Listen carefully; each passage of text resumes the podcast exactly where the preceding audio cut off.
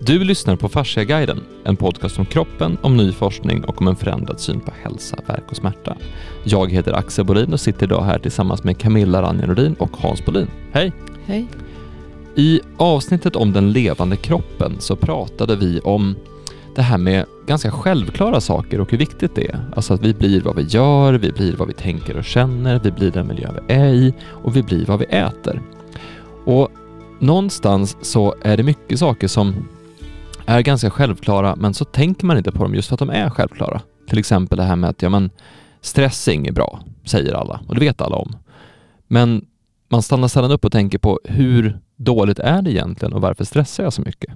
Och det tog vi upp bland annat i avsnitt 84 där vi pratade om just det. Hur farligt är stress egentligen?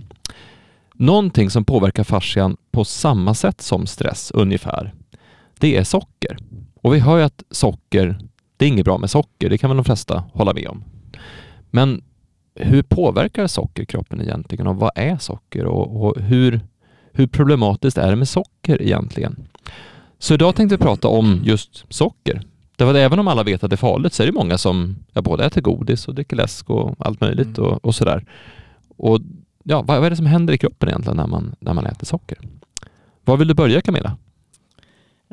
Tänkte börja med lite grund vad socker, socker är. Eller ja, ja så. Och vi har ju då någonting som heter monosackarider.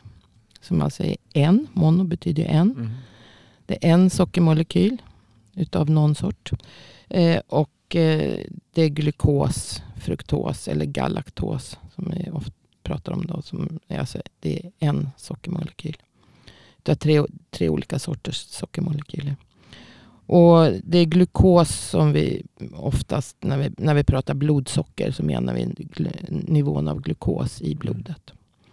Och sen har vi då disackarider som är då sukros, laktos och maltos. Och sukros eller sackaros, det är det, det, det vanliga vita sockret.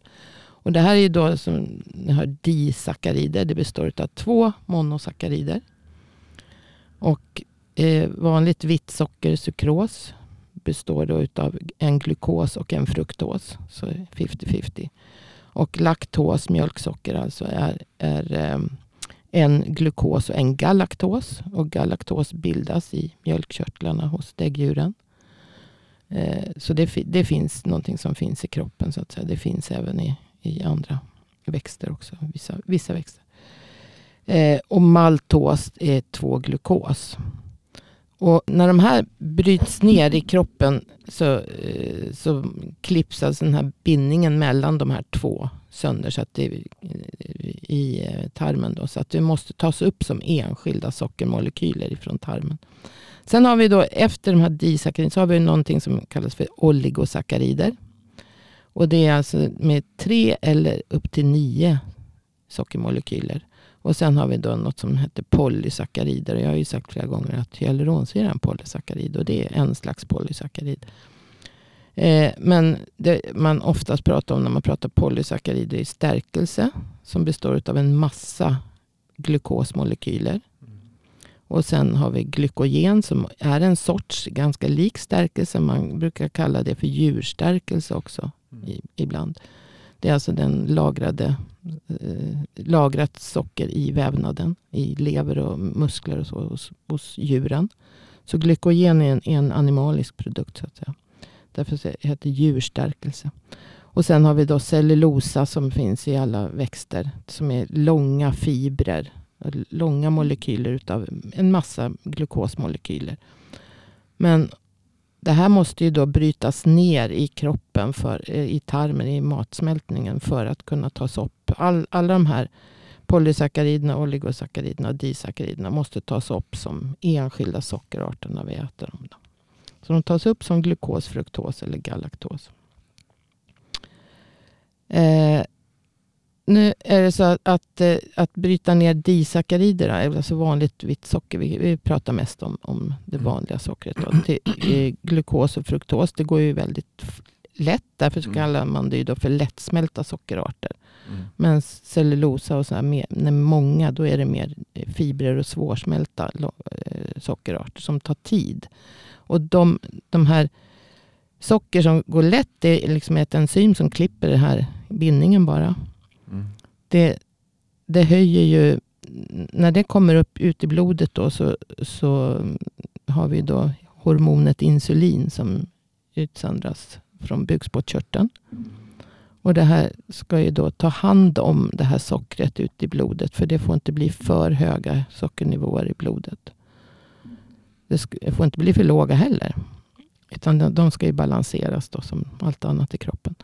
Och då öppnar insulinet upp som en, en nyckel som öppnar cellerna för att stoppa in sockret i cellerna för att cellerna ska få energi. Men insulin lagrar också fett. Så att det lagrar in fett i fettvävnad och, och så. Så att eh, eh höga, det som är, är nackdelen då som man pratar om med, med socker.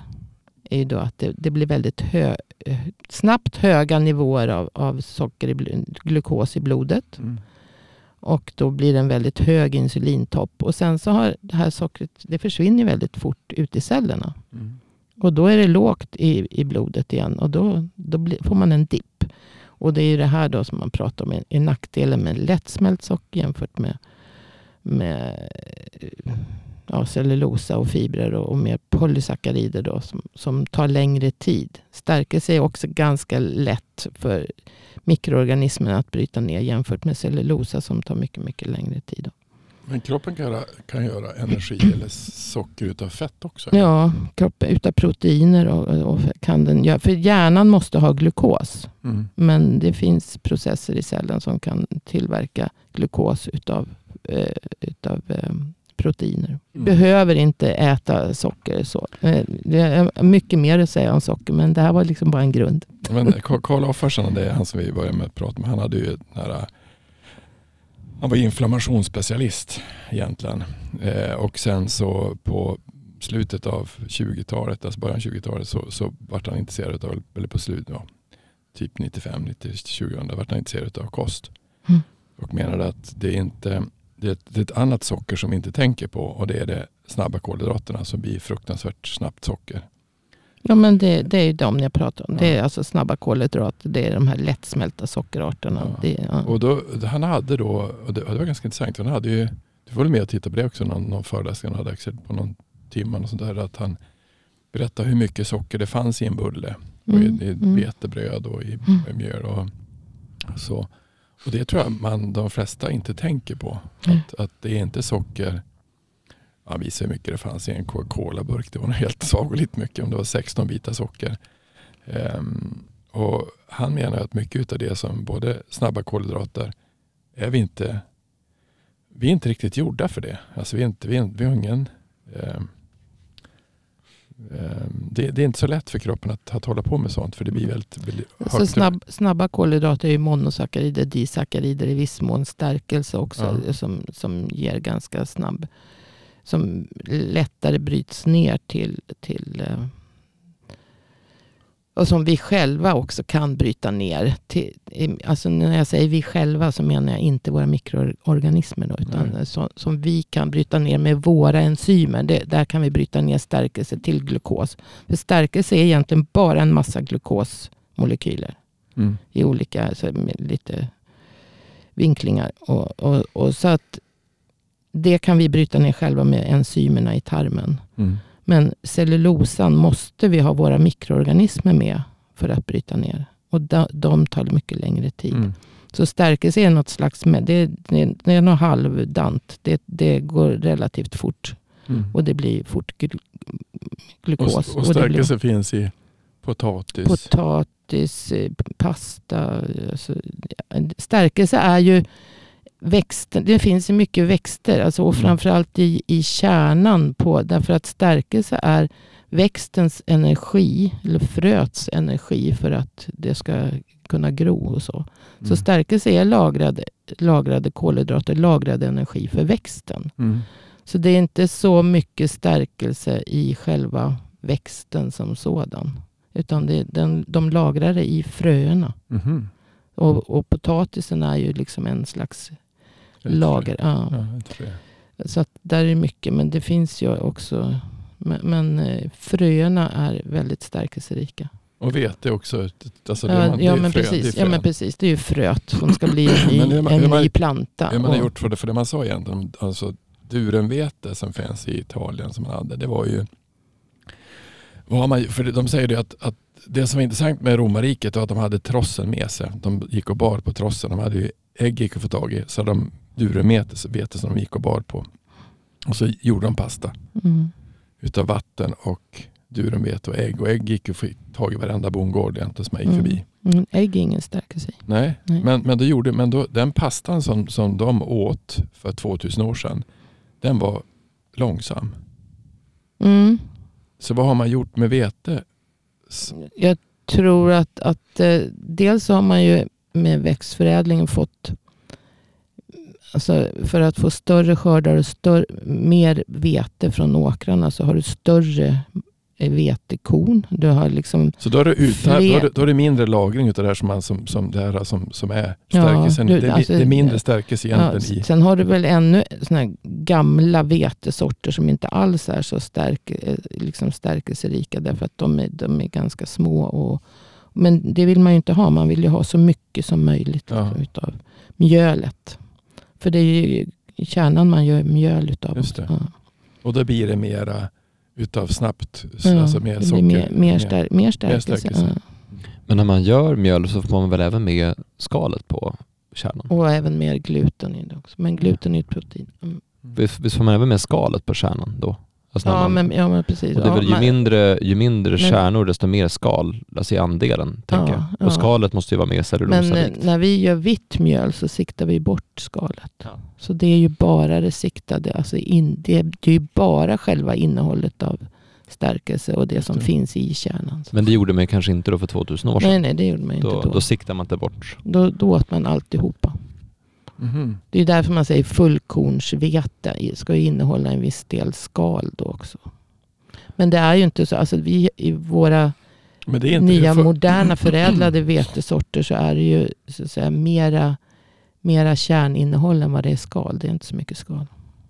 Nej. Tror du att det går att göra långsamma kolhydrater? Alltså långsamt. Det finns ju sånt vete att köpa Finns det det? som är mer åt det hållet. Men det är ju det är säkert det är säkert sämre det vetet än vad det var för 2000 år sedan om man tittar på så. Men det finns fortfarande vete idag som odlas på, på, på ett annat sätt. Du har, du har ju gamla sorter. Som, Ja. sen, sen att de är... Och framförallt är det ju vanligt i till exempel Frankrike så har du en annan typ av odling. Mm. Eh, För där är man mer ehm, traditionsenlig. För man har ju andra typer av jordbruk. Det är ju det, är det här som också en, men det kommer vi säkert in på sen, men just sk- storskaligheten i jordbruken gör ju att man jobbar mindre på det är också hur man skördar. Alltså om du ska skörda mycket på en gång så måste du växa på ett visst sätt.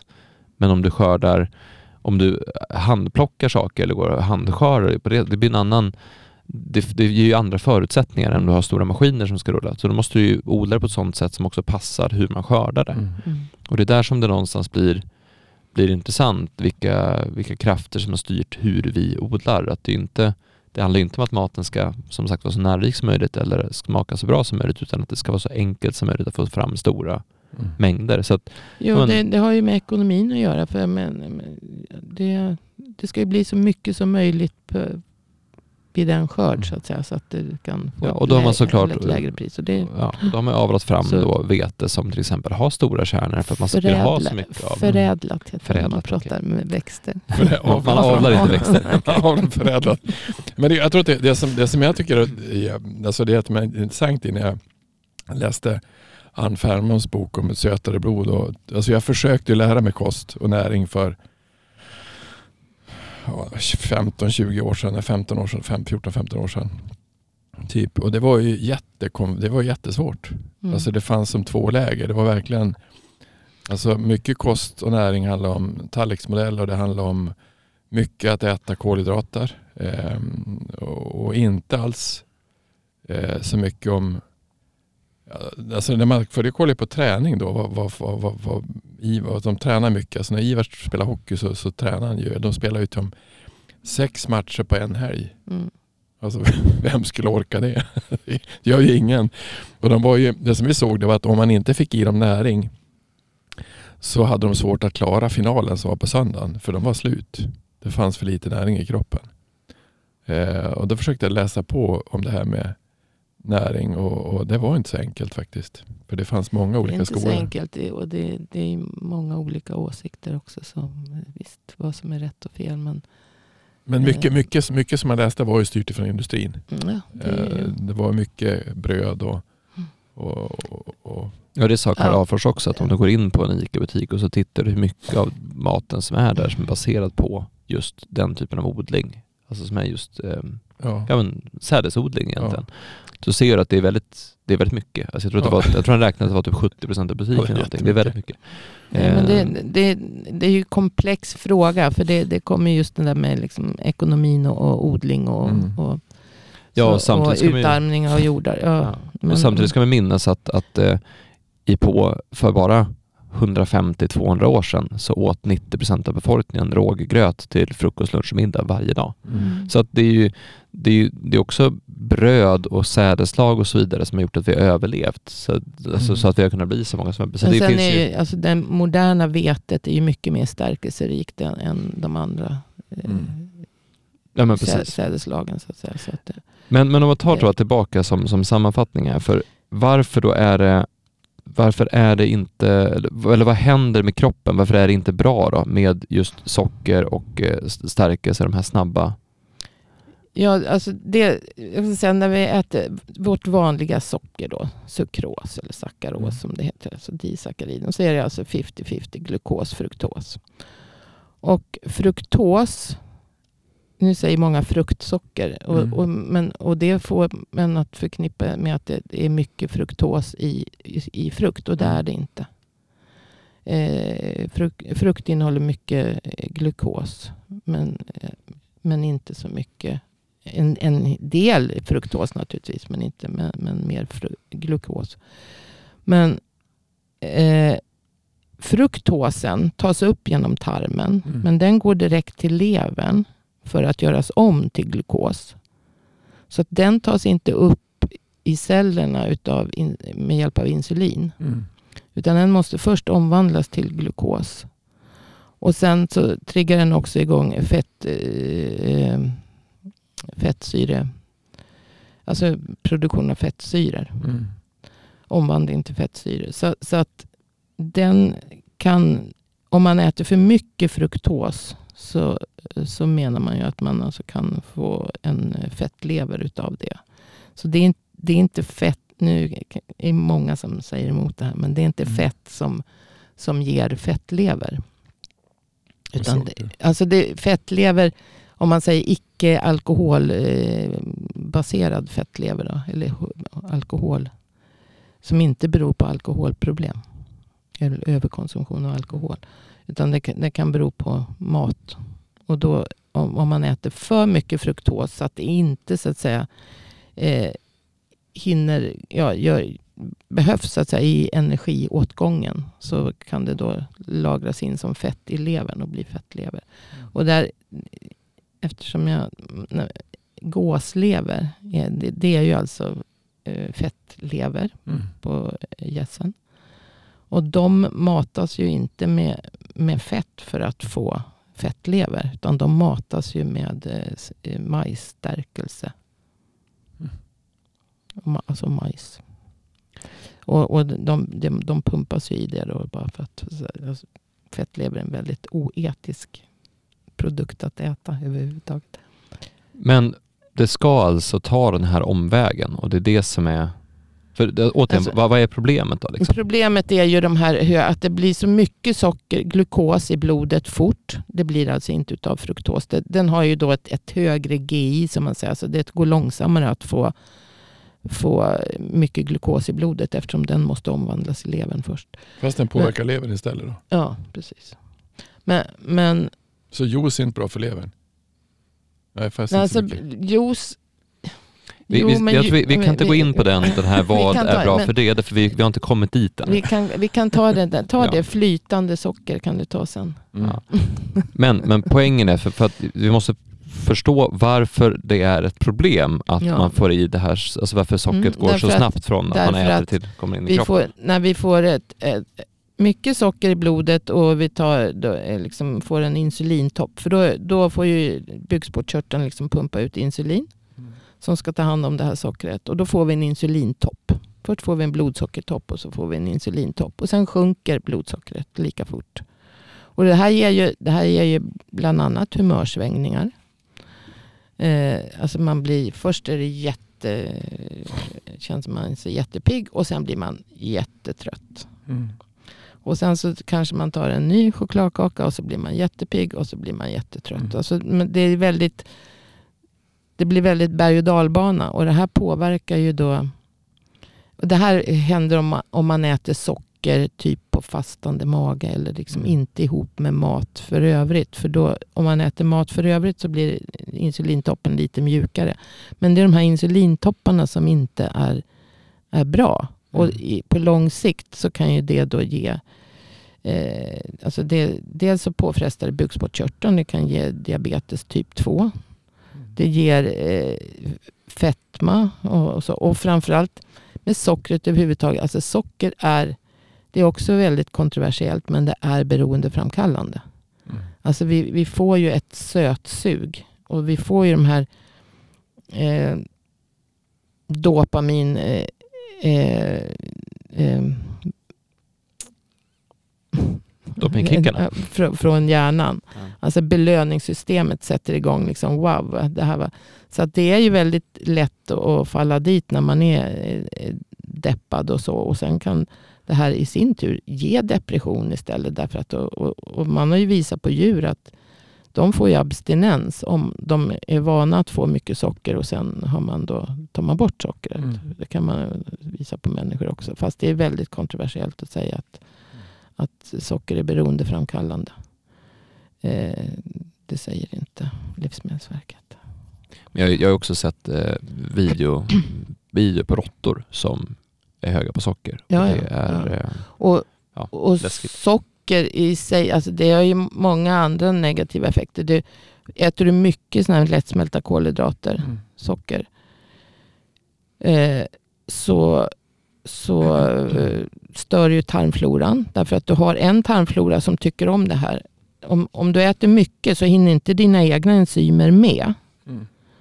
i tarmen. Utan då går det vidare till, till tjocktarmen och, och till, där du har mycket mikroorganismer. Och då får de en massa lättsmält socker som inte du själv, din egen, dina egna enzymer så att säga, har hunnit med och, och ta hand om. Och då får ju då mikroorganismerna high life. För därför att de föredrar det här före cellulosan. För cellulosan är ju mycket jobbigare att jobba med. Och då finns det ju då olika grupper utav, och, populationer av mikroorganismer som har pratat om förut. Som har, så då, de som verkligen liksom koncentrerar sig på det här lättsmälta sockret, de kommer ju att uppförökas. Och de, det är ofta också skadligare typer som inte alls, alltså de ska inte bli så många. De ska Mm. finnas men inte vara så många.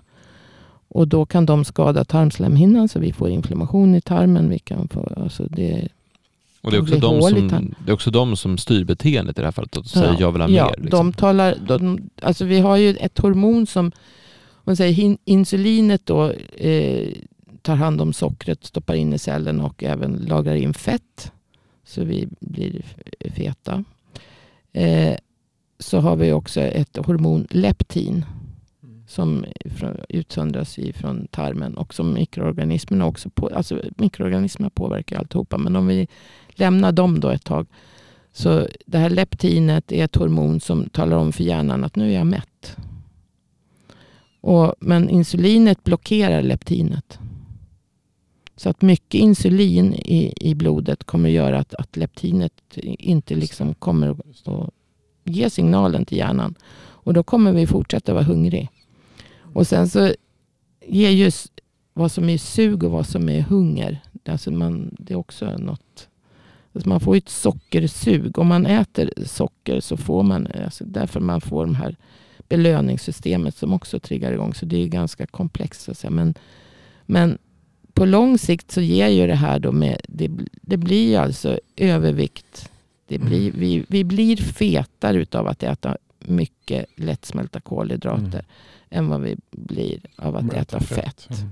Är det därför man alltid kan trycka i sig en efterrätt? För att liksom man får inga mättnadssignaler då? Man kan ju vara mätt och så sen så, men så får man efterrätt och den jag tror att går det, nästan det, alltid det ner. är sockersuget på Ja. något sätt ja, som, som gör att det går alltid ner. Men det som jag, tror, det som jag hade för när jag höll på med jättelänge sedan, det var hur mycket energi man kan dricka i sig. Ja, men precis. Därför att du får inte samma mättnadskänsla när du dricker. Nej, så, men Så- jag, hade, jag, gjorde till, till, Lottas, nej, till Lottas morfar, så gjorde jag, när han var sjuk, så gjorde jag en avokado, eh, tre deciliter crème fraîche, eh, blåbär, lingon, eh, eh, spirulina, vad är det mer? Och så något annat. En och så lite, apelsin och så, säkert. och så en apelsin. Mm. Det är hur jädra mycket mat som helst. Det får du Mm. inte ens i det. Och det, det, det är ungefär en liter. Det kan man dricka upp på en gång. Mm, det, går ju, det går ju lättare då. Det tar du- längre tid innan det tar stopp. Men där hade du ändå eh, crème fraîche och grejer i. Så att det, Det är mycket finns fett. Det var ju ja, alltså, en avokado och tre deciliter crème fraîche får inte i det. du det är tar, ju det tar 36. längre tid innan du, du får... Du, alltså det är lättare att ta det i flytande form. Jo. Men om man tänker juice som du sa. Ja. Så är alltså, om du pressar, om du säger en apelsin är ju helt okej att äta. ja, det är så här mycket Ja, juice. men Det pressar du den så får du inte mycket juice i glaset. Nej. Så att när du sätter i det ett helt glas juice så har du ju proppat i det massor med socker. Fem, fem apelsiner kanske. Ja. Mm. Och även om det är liksom ren koncentrerad juice. För juice får, måste ju vara, det får inte vara några tillsatser i Nej. det. Så, att säga. Men då, så då har du ju satt i dig liksom alldeles för mycket socker Mm. istället för att äta en apelsin. Plus att du missar de flesta fibrerna där också. Mm. Så att, och, och just det här att samtidigt äta fibrer. Så att det gör ju också att, att insulintoppen inte blir lika påfallande. Så att säga. Det, det är ju de här insulintopparna som man vill. För det, är det, på, det påfrestar hela systemet. Och till slut så går bukspottkörteln sönder. Tänkte jag säga. Men den blir överansträngd och den kanske slutar fungera. Och, Mm. och, och så har vi diabetes. Och, Men det, och sen där- så blir också insulin, mycket insulin i blodet gör det här. Alltså diabetes typ 2 är ju insulinresistens. Du producerar insulin. Men till slut så blir det blir så mycket så att cellerna säger att men jag, jag orkar inte svara på det här. Så att de, det blir liksom, men superstressade. ja, så att de, de liksom, då blir de resistenta mot insulinet. Så att säga. De, de, de släpper inte in sockret i alla fall. Utan blodsockernivån är fortfarande, fortfarande hög. Och det här du sa stress förut, det är ju samma sak med kortisolet höjer blodsockernivån. Jag, tror en jag, jag, konstant hög blodsockernivå är skadligt. Jag hade kontakt med Ann Fernholm 2000, eller ganska länge sedan. 2000. Hon har skrivit en bok som heter Ett sötare blod. Sen skrev jag om det sötaste vi har. Sen skrev hon en annan bok som kom ut nu. Hon är ganska på tapeten nu med socker. Mm. Ehm, men hon, jag tror att i söta, Ett sötare blod så sa hon att om vi, vi börjar med socker var det på 1500-talet till 1600-talet tror jag. Man började importera socker ifrån, man gjorde ju rörsocker från början ifrån södra Mm. öarna. Eller Mm. från Jamaica. Västindien. Västindien. Rörsocker och, och sen har vi ju sockerbetor. Ja men det kom ju sen. Ja, kom och, men rörsocker och de krigade om det. Alltså, de vart ju helt höga. Hela, eh, alltså, England vart ju helt tokiga på socker. Alltså engelsmännen. Eh, så att, jag såg, så det, det är ganska intressant att se. Vi, har inget naturligt försvar för söta saker. Utan vi blir, vi, kropp, alltså vi blir nästan hooked på det. Mm.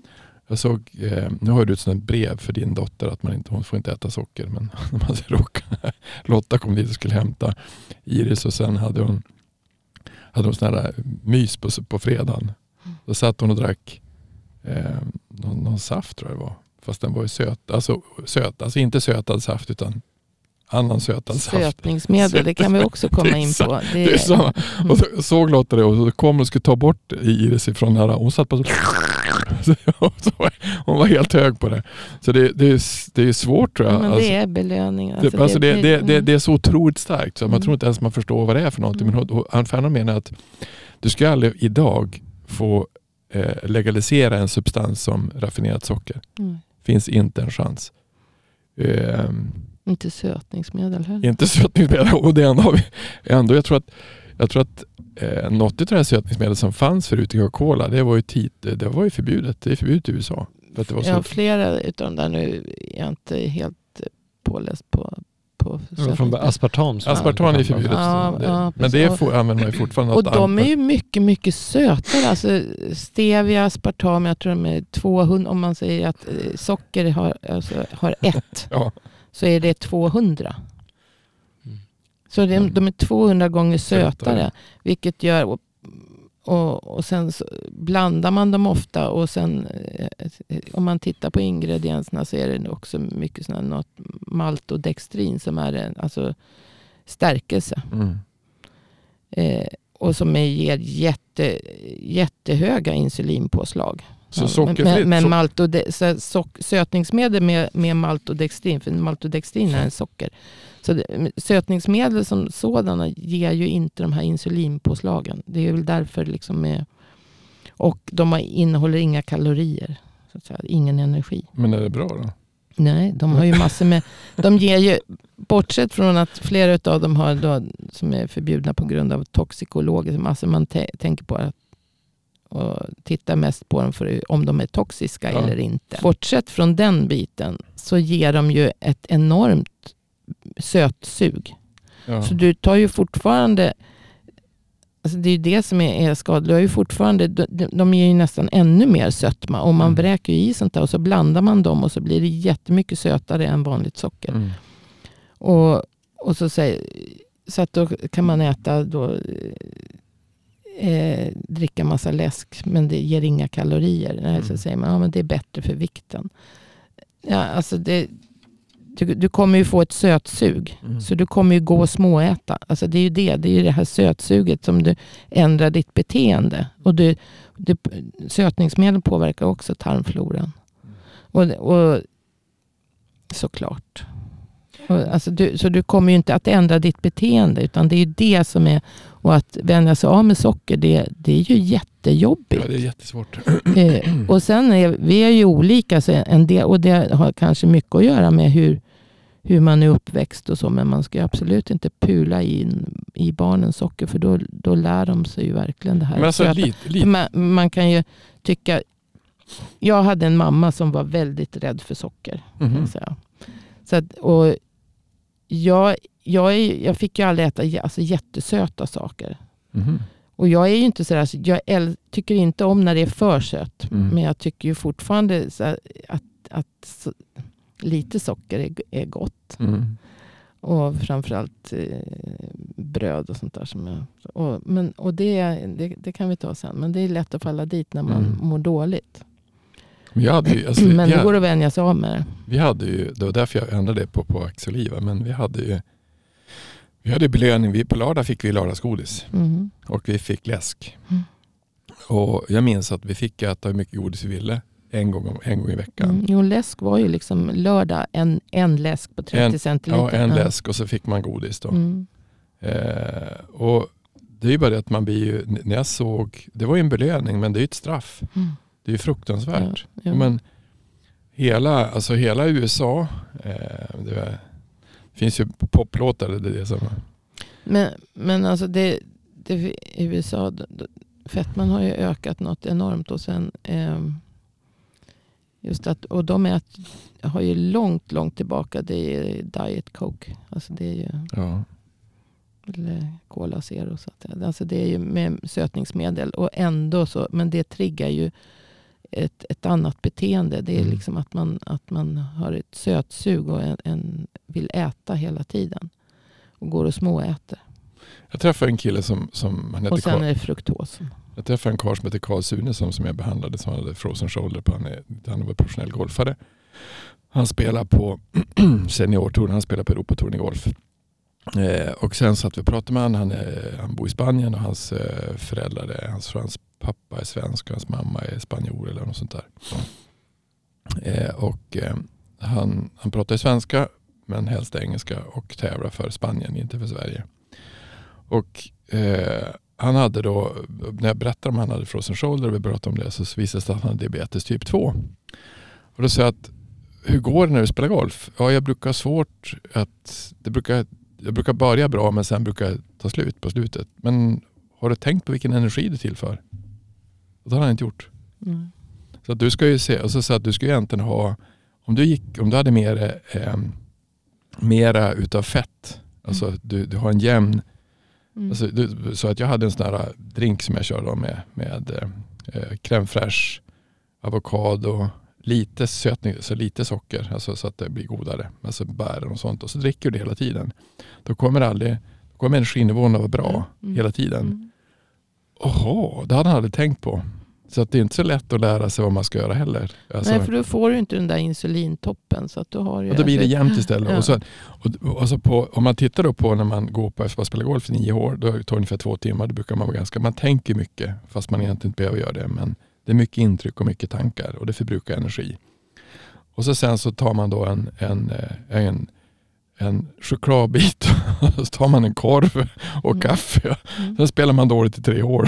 För man är totalt speedad. Och det är ingen som har tänkt på heller. Alltså det, det är otroligt viktigt att speciellt, om man ska eh, prestera, att man har rätt energi i kroppen. Det, det går ju att prestera lika bra på ketonkroppar. Alltså på, på Fett, fett. ja. Som de som har levt så. Eh, jag vet en som har testat. Och, så att det, det gick bättre. Med, eh, att liksom, med den typen av kost. Och, ja, och ganska hård träning. Så, så presterar minst lika bra. Vad, är, vad, är, vad kallar du för? Keton? Ketonkropp, alltså det är det som eh, kroppen bryter ner fett och blir ketonkroppar och sen kan hjärnan Använda det istället. ja, ja, så kan man, Men då måste man äta en sån kost. ja, då, det, det rör sig om LCHF. Då, Ja. mm. Sen behöver det ju inte vara extrem LCHF men det, i det här fallet så var det väl liksom, han mätte ju med eh, blodet också för att kolla att han hela tiden var i ketos. Och ketos då är du aldrig över. Nej, då, då, alltså då, då är du har ju slut på glykogenreserverna så att säga. För det, är när du äter eh, kolhydrater så lagrar ju det in för att, i muskler Mm. och i lever för att ha en reserv. Först så tar, gör ju kroppen direkt av med det som eh, finns, alltså monosackariderna, Mm. glukosen. Och, och sen eh, så måste den börja bryta ner glykogen, men det går ju väldigt fort. Mm. Så det är en snabbare energi. Men när glykogenreserverna är slut, då, då måste du liksom börja ta utav fettet. Och det, är inte kroppen van med det, då kommer det ju bli en dipp. Men om man har vant kroppen vid det, Och då så, får du så ha... blir det Då, effektivare. hur mäter man Så det då? Då får du inte ha för höga... Nej, då mäter man, alltså jag är inte någon expert på det där. Men eh, Då måste man mäta sockerhalten i jag blodet. har ju då. en son som var väldigt, eh, höll på. Ja. Eh, men då mäter han blodet och, och, och kollar eh, om man är ket, i ketos. Då, vilket innebär att han inte har några glykogenreserver så att säga. Utan bara bryter ner fett. Redo att Ja. bryta fett. Mm. Mm. Och äter då sån kost. Det är inte så att han liksom bryter ner fett för att utav sitt lagrade fett. Utan Mm. äter den typen av kost. Så att säga. Så att, Mm. Så det luriga egentligen det är att när man äter socker eller när man äter mat som snabbt blir socker som bryts ner fort och framförallt som bryts ut av våra enzymer och inte går, kan man säga, omvägen via tarmfloran, där tarmfloran Mm. bryter ner den. Mm.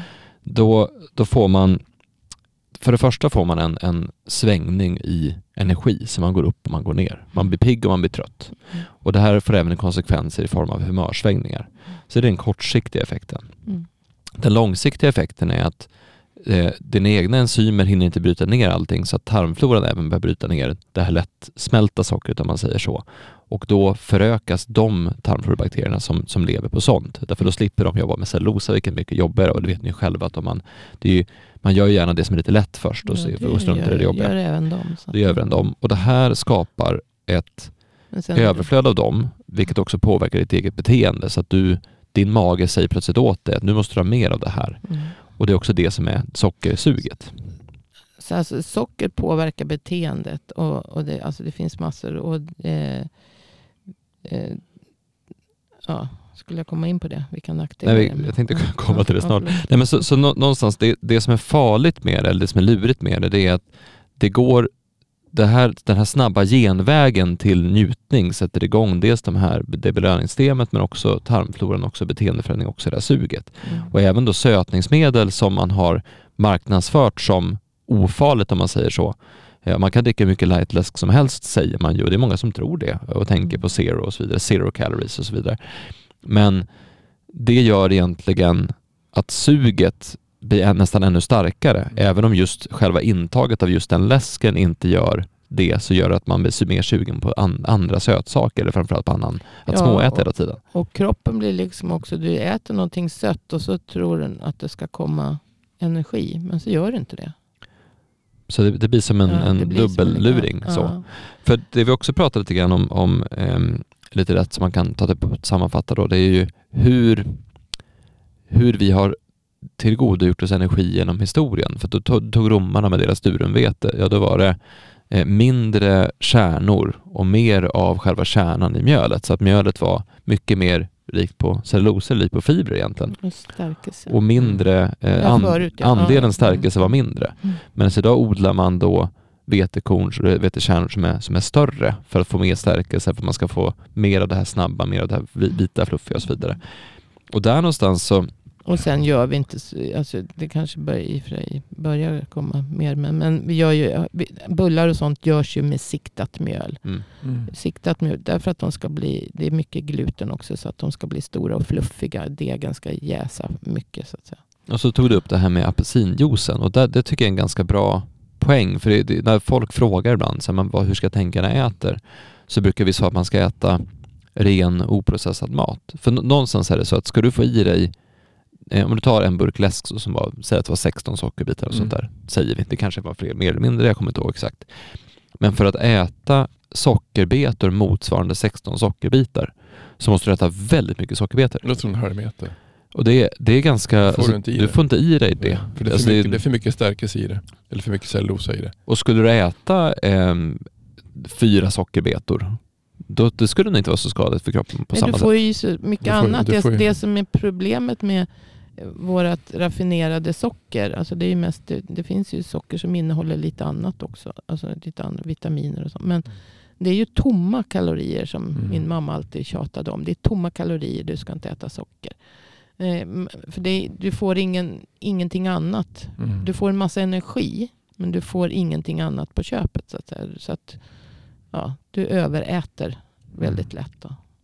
För det kommer tillbaka lite grann på, ja men så vad är då problemet? Jo men problemet är att du, du stressar kroppen på ett sätt kortsiktigt men också den här långsiktiga beteendeförändringen. Det blir svårare för dig att hålla dig hälsosam. Det blir svårare för dig att, att ta hand om dig. Och den andra konsekvensen som vi varit inne på i något tidigare avsnitt också är att när du får för mycket socker i tarmen så läcker det ut. Ja. Och då sätter Och det det är sig ju de här i, bakterierna. ja, och så sätter det sig i kollagenstrukturen runt omkring. Mm. Det sätter sig i fascian, det karamelliseras. Men, men det har ju inte, alltså det är även so, alltså blodsockret, höga blodsockernivåer kommer ju också att ta sig ut i, i fascian. Kroppen försöker ju ta hand om det där. Och det har vi pratat om förut med sockerbindningar mellan kollagenstrukturerna. Mm. Eh, strukturerna då. Och det i sig leder till stopp i flödet, vilket också leder till att nerv, nervändar kommer det i blir kläm. ett tjockare flöde och det blir en, en tätare kollagenstruktur som blir stelare och, och mer spröd men stel. Så, att Mm. säga. så den blir inte el- elastisk. Och det här gäller ju, det gäller ju blodkärl och lymfkärl och Mm. allting. Så allting kommer ju bli väldigt sprött och oelastiskt. In, Mm. Inte liksom ha, därför att kollagenfibrerna då är sammanbundna Mm. Med de här sockerbindningarna. Icke ens, inte normala utan patologiska bindningar kan man kalla det för. Men så jag hade kontakt med Ann Fernholm förut, jag tror vi tog på ett annat avsnitt som fanns. Det var ju om, hon skrev i sitt första bok Ett tvättare blod, kommer inte ihåg vilken sida det var på, 137 eller något sånt där. Att, att, det, det, att eh, i, fars, alltså i, i kroppen mellanlagrar socker som blir karamelliserat socker. Mm. Det ser, Det hon menar, säger kar- karamelliserat så är de här bindningarna. Ja, det är bindningar. Så att man, alltså det finns för mycket socker och kro- kropp, kroppen klarar inte av det. Då lagrar den det istället. Ja. Och det lagrar det i, i vävnad. Och då, och, eh, jag, jag skrev till henne, för jag träffade henne när den nya boken kom ut i, tror jag förra året. Och det fick hon mycket, det var i afton, alla tidningar pratade om socker och att man hade maten innehöll mycket socker. Jag träffade en, en karl som jag spelade golf med och han var inköpare på en av de största eh, tillverkarna av livsmedel i Sverige. Mm. Och då, eh, han, ja, jag, jag tänkte det skulle vara intressant att höra vad han köper in för någonting. Alltså han var inköpare. och så, och det är skitenkelt. Vi köper 70 procent av allt vi köper in, det är socker och stärkelse. Mm. Men Och, och, och, det, och, då, och när jag skrev det till henne, och, för då fick hon ju mat på sin kvarn. Därför att egentligen det, är så- det, det är så mycket mat som, är, Mm. som vi har. Som, det ingår ju socker och stärkelse. Mm. Det tillförs ju. Ja, men det är det här maltodextrin också som tydligen är billigare än vanligt socker. Så att det, och, och mycket sötare och mycket höjer blodsockernivåerna Mm. enormt snabbt. Eh, och titta på alla innehållsförteckningar på processad mat. Då ska ni se om det inte står maltodextrin på det mesta. Mm. Eh, och eh, och det, det är kanske något eh, folk mi- missar. Då, att det, men eh, det, det är inte bra. Och, och som sagt, kroppen mår inte bra. Man, massa, massa problem får man ju. Och, och jag har ju då... Jag som levde med LCHF i ett par år Mm. och gick ner jättemycket i vikt. Och jag har fortfarande inte gått upp i vikt. Så, men, men jag kan ju säga att i, i, i höstas när jag råkade ut för det här trauma Mm. eh, då, och eh, mådde dåligt Mm. eh, periodvis fortfarande. Men eh, då först åt jag inte alls. Och sen så började jag föll tillbaks totalt i mitt gamla. Så all LCHF är borta. Borta. Ja. Så jag har under flera månader nu levt på bröd. Alltså som, precis som förut. Mm. Jag kan inte säga, jag äter inte jättemycket rent socker så. Jag har Mm. inte socker i någonting. Det har jag aldrig haft. Eh, men för att jag är inte jätteförtjust i jättesöta saker. Mm. Men däremot bröd och, och eh, jättemycket potatis och även pasta. Och, alltså Mm. Jag har ju ätit helt fel i, under lång tid. Mm. Och börjar må så skit igen. Mm. Samla på mig vätska, eh, svälld i, i vristerna, eh, stel, eh, springer och kissar på nätterna tre gånger Igen alltså? igen. Fast jag hade slutat med det. Alltså jag kanske var uppe en gång för, ibland förut. Men jag kunde ju sova hela nätter också. Mm. Hela nätter, alltså, ibland till och med åtta timmar. Utan, att- så länge sov jag sällan. Men, men ibland Mm. gick det utan att du behövde springa på toaletten. Mm. Men jag har liksom sprungit, och det är också en sak, när du får mycket socker i blodet och mycket Mm. socker i, i kroppen så vill ju kroppen liksom försöka rensa ut det här. Mm. Och då och dricker du och sen så, så att det blir en slags, det är samma med diabetes. Har man diabetes så kissar man mycket. Mm. Och därför att du har höga blodsockernivåer och vill hela tiden späda ut det med, och kroppen försöker rensa bort det. Så du dricker och, och kissar och dricker och kissar. Så Hur lång tid tar det en- ändra på det där igen då? Alltså nu har jag ju börjat försöka men jag har inte blivit tvär. Och, och, ehm, eh, det, då blir det ju bättre direkt. Mm. Alltså det blir direkt bättre när jag sköter. Men ingen sug? Det är fort, fort, fort, Nej men su jo, suget har börjat försvinna. Alltså Mm. jag, nu börjar jag kunna kontrollera det igen. Mm. Men alltså det, det är så lätt att, att falla dit så fort man blir lite ledsen eller så. Så är det liksom, Mm. då, det är en slags tröstätande. Mm. Men eh, Det är två större fenomen som jag tycker är intressanta med historien du berättar. Vi har varit inne på det lite grann tidigare också med just det här med, med godis. Mm.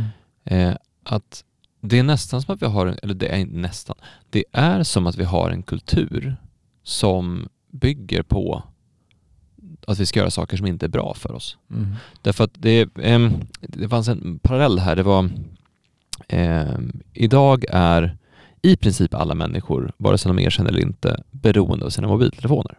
Mm. mm. För mobiltelefoner aktiverar också de här kickarna. Så man liksom, man, man, det är, för många är det första de tittar på på morgonen, det sista de tittar på på kvällen. Mm. Och det är liksom, man, man är i mobilen precis hela tiden, den ligger ofta på bordet, blicken går ofta dit. Mm. För vi har lärt oss att från den får vi olika typer av kickar, bara notiser som har varit. Det finns mycket studier på det här, det finns många dokumentärer om det och det är liksom en sån grej.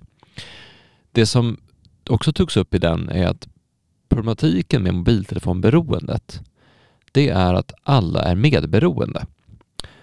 Mm. Det är väldigt lätt, om vi säger att du är alkoholist och säger alla dina kompisar alkoholister, då är det ganska lätt att fortsätta vara alkoholist. Mm. Det kan vara svårt att inte vara alkoholist längre. Mm. På samma sätt så är det svårt att, att vara det är svårt i dagens samhälle att säga så här, mobiler, absolut inte.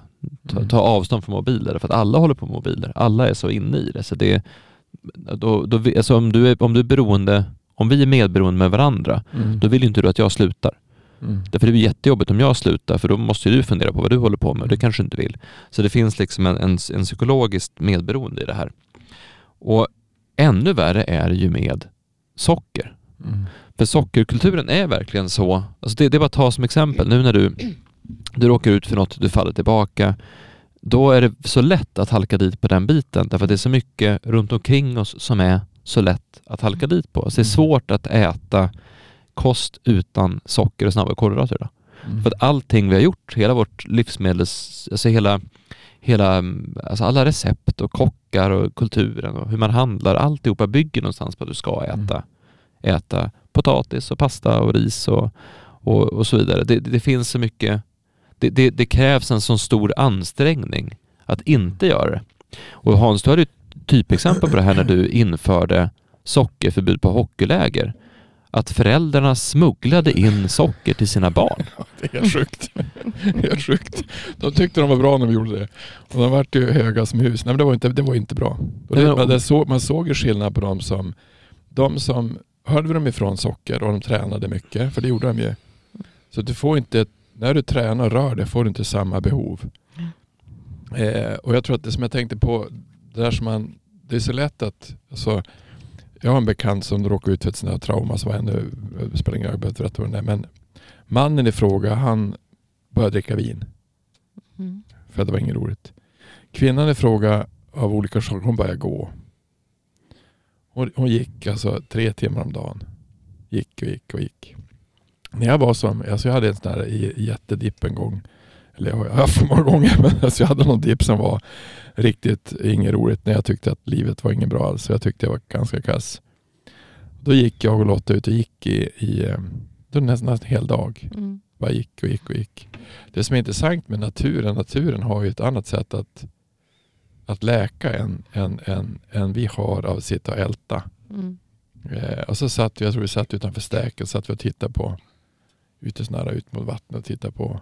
Och det var höst och det var fint väder och det blåste och det, var sådär frisk höstluft som det kan vara. Och då, precis som eh, då, då, då, blir man, då får man ett annat perspektiv på saker och ting. Jag tror att det är lätt att, att vi gör det att man faller in i det andra som han gjorde. Att man faller in i socker eller något annat som man ska försöka att hitta någonting på. Det svåra är egentligen som jag tror när vi gjorde det där, alltså byta, jag äter ju, jag kan ju inte äta gluten längre. Och jag kan inte äta snabba kolhydrater heller för jag mår inte bra utav det. Mm. Det svåra är att hitta Det är något sånt med gluten i är det snabba kolhydrater. Ja, det är svårare att hitta någonting att äta istället. Och, och, ehm, eh, och, och hitta ett sätt att bryta mönstret. Mm. Därför att mönstret är någonstans att du tror att du ska äta det ihop med det ihop med det. Ja. Alltså det ska vara ehm, någon typ av protein och så ska, alltså tallriksmodellen är så Eh, ja. inpräntad i våra huvuden så, så man tänker så. Det var som jag var eh, på en italiensk matlagningskurs en gång och så sa hon så här, ni är så tokiga för ni tänker liksom vegetariskt, då ska ni liksom ta fram en kikärtsbiff liksom. Men varför tänker ni så? Det är bara att man gör många olika rätter. Så då Ja. hade hon liksom, nu har vi en vegetarisk buffé, eller nu har vi vegetarisk ska vi äta nu. Då är det sex stycken olika rätter som alla är liksom Mm. rätter. Därför att grönsakerna i sig innehåller det du behöver, bla bla bla. Och då tänker bara på det och det och det. Och det var just den här med att man inte behöver vara i tallriksmodellen, men den är så djupt inpräntad. Men du har ju inte tallriksmodellen i Italien, utan då äter du ju först en sallad för att få igång eh, magen och få igång aptiten för att det är bra att börja med salladen. Sen äter du en pasta eller risrätt eller någonting på det här fina durumvetet och sen äter du en köttbit och du äter det separat. Och det, Ja, men vi gör så mycket tog. Vi hade en kille som jag, någon som jag kommit med som han hade varit med om sådana här 14 days of hell. Fort- 16 weeks of hell. Då träffade jag Claes Helgen som är en sån här handbollstränare som, jag träffade och han sa att när man tränar så, gör, tränar man och man tränar, det de gör, det gör de drar ju ner all energi och så bränner de. Då får de ingen fett alls i kroppen, så de bränner upp allt fett. Men det, det, är inget, det, är inget, det är inget bra sätt att göra, att spjälka kroppen. Alltså göra en, de, för de går ju upp sen. De flesta går ju ner jättemycket och så blir de, visar de sina tarm, alltså hur de är. Men de har inte förändrat sitt sätt att se på kost och vad de gör för någonting och träna. Så jag hade en, någon som kom till mig, som, jag har sett någon som vägde som, ja, de vägde 78 kilo och så väger de 130 kilo två år senare. Vad har hänt då? Det är inte heller bra.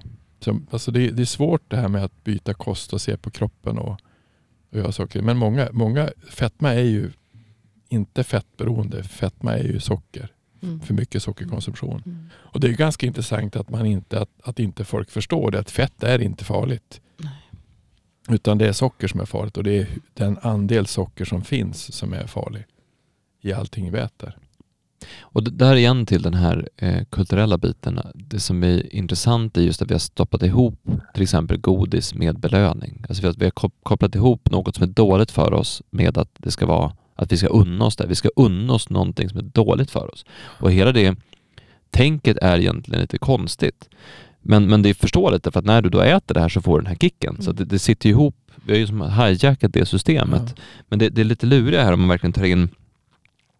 För det som händer då när du gör det, det är att du får den här tarmfloraförändringen, du får det här suget, du får den här beteendeförändringen. Och när man ser det på det här med, som vi pratade om i början, de här självklarheterna. Vi blir vad vi gör, vi blir vad vi tänker och känner, vi blir vilken miljö vi är i och vi blir vad vi äter. Mm. Så att när du äter det här så förändras din kropp och din tarm så mycket att det påverkar ditt beteende. Så det du egentligen gör då när du äter den här typen av, av kost som är i socker, det är att du låter en annan viljas beteende ta över din kropp. Det är nästan så att den här gamla eh, demonutdrivningen från, som man läste om i såna här jättegamla texter, att vi, vi har inte, vi tror inte på demoner i vårt samhälle, så att det, det är ingen som driver ut demoner längre. Men, men det är ju faktiskt en annan, det är en annan varelses vilja någonstans eftersom att det är den här tarmfloran som Mm. styr ditt beteende och den äts av, äter av socker. Mm. Så att det, är- det är därför det blir, så, det blir nästan lite, det blir nästan lite kusligt just att vi har stoppat ihop att, att vi har så, på ett så stort strukturellt sätt stoppat ihop dålig, dåliga saker med positiva känslor. Mm. För det som, jag, jag har ju jag har ju inte ätit socker sedan jag var 12. För min pappa tvingade mig att inte äta socker. Och var till och med jag, så, jag mutade. nej du tvingade mig. Jag mutade. För jag sa så här, jag tänker inte gå med på det här. För jag tänker äta socker. För jag vill äta socker för att alla mina kompisar äter socker, jag vill äta socker. Och du liksom körde på känslokortet och sa, men du, jag är din pappa och jag älskar dig och jag kan inte låta dig göra något som är dåligt för dig. Förstår du väl? Och sen så vart jag mutad. Men det, men det var inte, Ja men det var känsla och muta. Det var ju Jag hade inge- ganska smart egentligen. jag hade inget val om man Nej. säger så.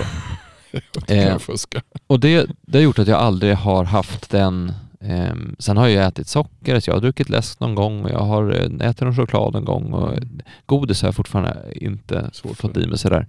Men och sen så träffade jag en fru som har liknande upplevelser, inte av, av godisförbud men att hon inte har ätit socker på det sättet.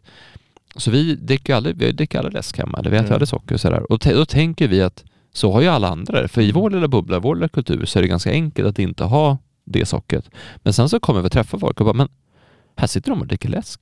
Mm. Och det blir så, det blir så konstigt för Mm. oss. Men det är inte, det är ju inte konstigt för dem, för det är ju så De gör. de gör, det är så det har sett ut och sådär. Men det är det som någonstans är så...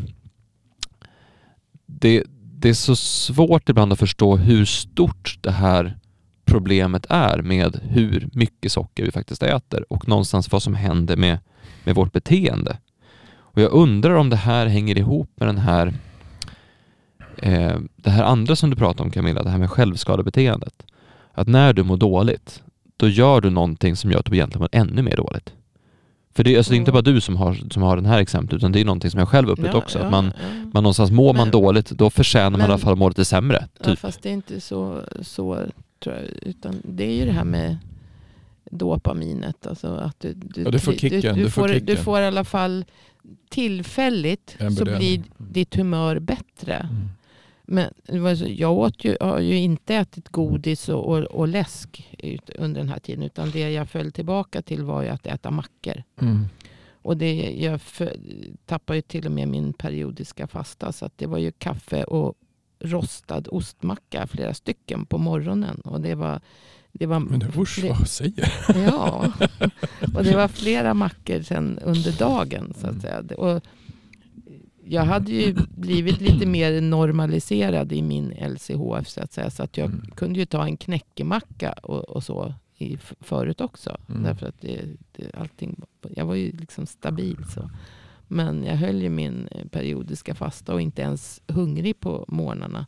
Mm. Men så fort man börjar och, och falla, alltså en macka kanske går.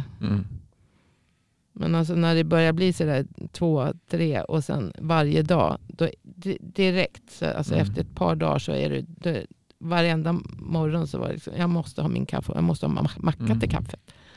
Och, och det, du föll tillbaka i det där hela tiden. Och sen har jag kanske ätit någon chokladbit och sånt där också. Men inte, inte något annat eh, Jag extremt Jag sockergodis. sa, det, jag sa till Lena när hon svarade för, för jag, hade ju, jag råkade köpa någon läsk. Jag, jag, trodde, jag trodde jag köpte, jobbar här, jag trodde jag köpte eh, Ramlösa.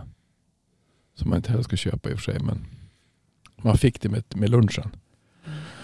Så, men det var en sån här... Eh, det någon Fanta citron? Fanta citron alltså. så, så vem har köpt den här? Och då säger jag, men du, du ska veta att för när innan, innan där som, som Axel berättade om, så min favoritfrukost det var två stycken ostmackor, en cola, en kopp kaffe och en cigg. så, så, och då, då, är, då, har du, då har du mycket saker som stimulerar då. Koffein, Men, men alltså Så det, det går ju att vänja sig av med. För jag vet att när jag var liten då hade jag socker i te, massor med socker i te. Och det var Ja. för, min mamma förbjöd mig det. mm. Och, och först tycker jag att teet smakade skit. Jag kunde ju inte dricka te då. Men sen så småningom, och nu skulle jag aldrig, alltså det är fortfarande, även om hur mycket socker jag än, alltså jag faller ju inte för rent godis skulle jag nog kunna falla för om, om någon lockar mig mycket. Men, men jag, det har jag inte Det låter verkligen som att du ska säga synda. Om någon frestar dig tillräckligt mycket. ja, Ja. det känns ju så, som en synd. Jag kan, men, jag kan kanske men ta knark, väl- bara om någon håller fram det för mig. Har man väl fallit dit så är det ju så jävla jobbigt att ta sig tillbaka igen. För Ja, men man det är det som är- det det, som är- är det som är... Men det som jag trodde som, som du skulle berätta, alltså det som är, för jag, du har gjort det. Alltså gått ifrån att vara eh, men då, då har du säkert gått ner 15 kilo. Ja, fast det värsta var att jag rasade ju sex till så att jag var ju nere på, alltså, tror jag, jag hade gått ner 22 kilo. Det kanske är för mycket, men du gick ju ner väldigt mycket och du mådde väldigt bra när du gjorde det. Ja, ja, ja, de här 16 Alltså det- mådde jag väldigt bra Ja. utav. Ja. Så att, och det, och det, det som är, det gjorde, vi gjorde det också jag och Charlotta. Vi hade en kille som sa så att ni måste, ni måste vila ifrån eh, kolhydrater i en månad. Det gjorde vi. Man var ju hungrig så in i helskotta från början. Alltså det var helt sjukt. Vi var, ju- vi var ju sugen jämt. Alltså för Mm. då tog vi, man- man, vi, tog, det- vi tog en macka på kvällen. Och så sen så var det så att och det, det, det, var, det tar ju tid att ändra beteende. Ja. Jag tror att det tar och, ehm, jag tror det tar nog kanske någon vecka, 14 De dagar. säger 21 dagar. Det är ganska jobbigt alltså. Det, Men- men- det är ganska jobbigt. Men, Men det eh, går väldigt fort att falla tillbaka. Ja, ja, ja. ja. Det tar inte Nej, tre det- veckor. Det tar två dagar. Eller Ja, det tar inte ens det tror jag. Det går skitfort. Men, Men- men en, att- en dag kan det möjligen stå emot sen dagen Men efter. jag sa ju till en kvinna som kom hit, hon hade, eh, som jag sa att du, och du sa att du måste, eh, innan du går på nästa behandling måste du fasta. Hon gjorde det. Hon fastade i sex dagar, sen kom hon. Och det är mycket lättare att behandla då. För att om man bryter ett mönster. Och en sak till som jag tänkte på är det här med eh, eh, Alltså man ständigt går och äter socker. Mm. Jag kan garantera att de människorna har ju konstant, eh, då har man konstant C-vitaminbrist också. Mm. Eftersom du hela tiden har höga blodsockernivåer och glukos och, och C-vitamin konkurrerar med varandra. Så att du får ju de nackdelarna utav eh, för låga C-vitaminnivåer. Får du ju också med på köpet som alltså en, en effekt utav sockret. Och det, det, jag har inte mätt mitt, mitt eh, mm, blodtryck och så under den här tiden heller. Men det, det, det kanske inte har varit så bra, det vet jag inte. Men Mm. det, det kan ju vara många skäl till det. Mm. Men framförallt att man blivit fruktansvärt trött. Det kan Mm. ju också vara andra skäl till det såklart. Men, men, eh, och så kissnödig Mm. och stel och plufsig känner man sig. Liksom. Mm. Det, alltså det, stel, stel och vader och vrister. Och, och, och det hade ju faktiskt försvunnit också. De hade ju blivit mycket smalare samlade inte på med lika mycket vätska. Och så. Men direkt så kom det tillbaka. Och nu börjar det gå åt rätt håll igen. Mm. Nu har jag inte varit stenhård men jag kanske måste det för att Kanske Fast måste- jag, jag har fått bort macksuget. Men det är där någonstans som vi ska runda av lite grann. Så, eh, vi vet nog alla att socker inte är så bra. Idag har vi pratat om att det är väldigt, väldigt skadligt, framförallt på lång sikt, för det kan förändra hela ditt beteende. Det kan förändra hela ditt sätt att förhålla dig till mat och till näring och det aktiverar saker som, som gör att du får en ganska konstig det, det påverkar nog ditt sätt att se på saker. Just det här med att man, alltså när en, en pappa smugglar in godis till sina barn som har sockerförbud för de är på träningsläger, Mm. då är det någonting som inte riktigt är okej. Men det är okunskap. Ja men, Ja, det, jag nej, men det, det. är nog inte bara... Jo men det är Ja. okunskap, det är absolut. Ja, jag undrar det, för det är också Nej, jag, tror, att, jag, tror det, jag tror att precis som, jag tror att det man, man inte förstår det är hur, hur man, man är fast i det som jag, som jag sa att det var belöning förut och det är lördag och det är så. Ja men det är med att det, det är väldigt starkt i kulturen och med det sagt så, så vi, eller jag vet, det är svårt. Det är inte så Ja, lätt. ja. Alltså det, det, det, vi blir vad vi äter och det är viktigt att man äter bra, men det är inte så lätt. Det är Nej. samma sak som vi pratade i avsnitt 84 om hur, hur skadligt stress är. Alltså hur Mm. otroligt skadligt stress är för kroppen. Men det är inte så lätt att inte stressa. Nej. Och det är inte så lätt att äta rätt och det är inte så lätt att undvika socker. Och där, där är eh, någonstans, jag, ty, jag tycker det är viktigt att lyfta fram det när man pratar om sånt här, att vi vet hur svårt det kan vara. Mm. Och det, det, är, det är en jättebedrift att hålla sig frisk. Mm. Och det är, det är, de som gör det ska ha en stor eloge, därför det, det är inte så lätt. Liksom. Men det som jag ändå vill säga när det kommer till socker så är att, för jag, jag hade ju, eh, det tog två veckor, tre veckor, en månad när jag var då 12. Jag Mm. minns det här för att ett tag så knö- knöp jag socker via tuggummin för det var okej i början. Men sen så, det slutade. Ja men precis. Men, men alltså det tog en viss period, men sen när man är klar med det så försvinner det suget. Alltså dricker jag Mm. läsk idag mår jag dåligt redan efter ett glas. Mm. Äter jag godis idag så mår jag dåligt och det blir så, det blir så tydligt. Och framförallt om man gör det tidigt. Alltså om Mm. du som barn, alltså Ivar var ju, min bror var sex, jag var tolv. Mm. Han är ju ännu värre än vad jag är när det kommer till sånt där. Jag minns när vi var ute och åt och han hade han, han var klar med sitt sockerförbud och så var vi på hans favoritrestaurang och så nu tog han en läsk. Så han tog en läsk innan maten. Sen gick han och spydde och sen kunde han äta sin mat. Mm. Har varit sjuk. Han var sjuk på en gång. Och, och därför är det så viktigt att börja i tid och det är så viktigt att få bort det här med, med belöning och socker. Och jag kan ju säga som, som förälder då till nybliven förälder så eh, det här är ett av de största, största utmaningarna därför att då säger vi hon ska inte ha socker. Och så sen så kommer du på förskolan och så sen så, Lotta gjorde det. Ja. så har hon socker. Mm. Och, och det där är, det de, skäm, så... de, de skämdes ju. De, de Jo, men, var- men det är inte, det är inte, de gör ju sitt bästa Ja, ja. såklart. Men då ser man hur djupt rotat det är. Mm. Och jag är lite såhär, bara, vad gör jag när, när, när vi inte äter socker hemma och hon kommer till, till sin kompis och de får socker där? Mm. För jag var ju med om att, att Men barnkalasen vi var på fick, de, de, var, de tyckte att vi var knäpp som inte gav. Ja. Som de, vi var, ju- ska inte han få socker, ska inte han få godis när alla andra får och det var ju till och med så att både Ivar och jag blev erbjudna, vi säger ingenting till mamma och pappa. Ja, så att det Det var ju, de. och, och, och, och återigen, ingenting ont mot de här föräldrarna, Nej. ingenting ont mot det här beteendet. Det är ju- eller Det är snarare den här strukturella, kulturella problematiken i det här att vi har låtit, vi har låtit den här konstiga ehm, det här konstiga beteendet få slå fast så mycket, så slagit rot så mycket i samhället att vi har svårt att se det. Mm. Och, men det jag skulle säga i alla fall är att det som är positivt med det här, det är att när man börjar äta hälsosamt, när man börjar röra på sig hälsosamt, ju mer hälsosamt man lever, desto mindre ansträngning blir det Mm. och desto mer naturligt blir det. För jag hade ju samma sak med, med till exempel sallad. Alltså jag åt ju inte sallad.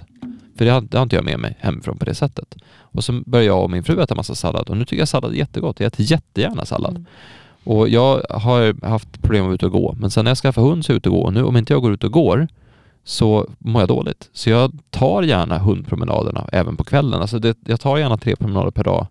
Bara för att jag tycker det är skönt att få röra på mig. För jag, jag går inte ut annars än om jag har någonting att gå ut för. Så att, och då, när positiva beteenden stärker positiva beteenden. Och det är inte bara beteende, det är också i din tarmflora som vi pratade om i avsnitt 97. Att en positiv tarm, tarmflora gör att du har cravings för mer nyttig mat. Mm. Mm. Så att det är inte, det är inte liksom en, en förlorad kamp. Det är inte så att du bara eh, du alltid måste kämpa på ett annat sätt. Ehm, så att, ehm, ja. Spenat är bra. Det innehåller någonting, jag tror tylakoider. Och det ger mättnadskänsla. En, en spenatshot på morgonen kan ge mättnad hela dagen. Mhm. Vill man läsa mer om, om, om socker så kan man läsa Ann Fernholm skrev en bok som heter Ett sötare blod. Eh, Den är ganska gammal, ganska lättläst. Och så fin- hon skriver en ny nu som heter Fake-maten. Alltså mycket socker som finns i maten.